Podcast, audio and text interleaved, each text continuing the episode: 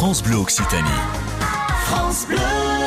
Premières étapes, ça va être un, un petit briefing sur euh, ce qui nous attend pour la soirée. Ok, euh, sinon il y aura deux pauses boissons. Qu'est-ce qui peut vous faire peur un peu? Parce que vous gérez un peu la sécurité des gens aussi, donc... euh, les fous en voiture et en moto.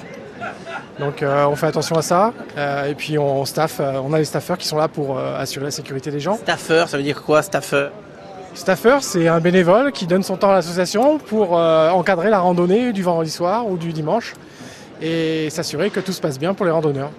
Pourquoi vous êtes en orange, vous? Alors moi j'ai un poste spécial ce soir, je suis meneur.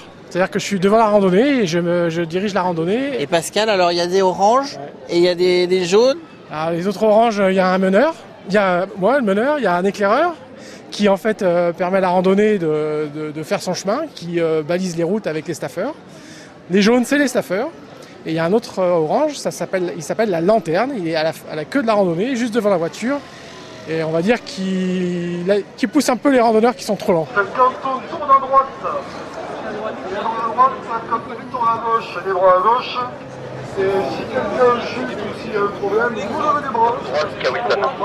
Ben, on communique avec des talkies, ça permet euh, à l'éclaireur, donc celui qui est devant avec le plan, de savoir l'avancement de la rando, au meneur de savoir quand partir, à la lanterne de savoir s'il y a beaucoup d'espace, ça permet de communiquer entre nous, de prévenir si jamais on a une voiture qui essaye de rentrer dans la rando et tout ça.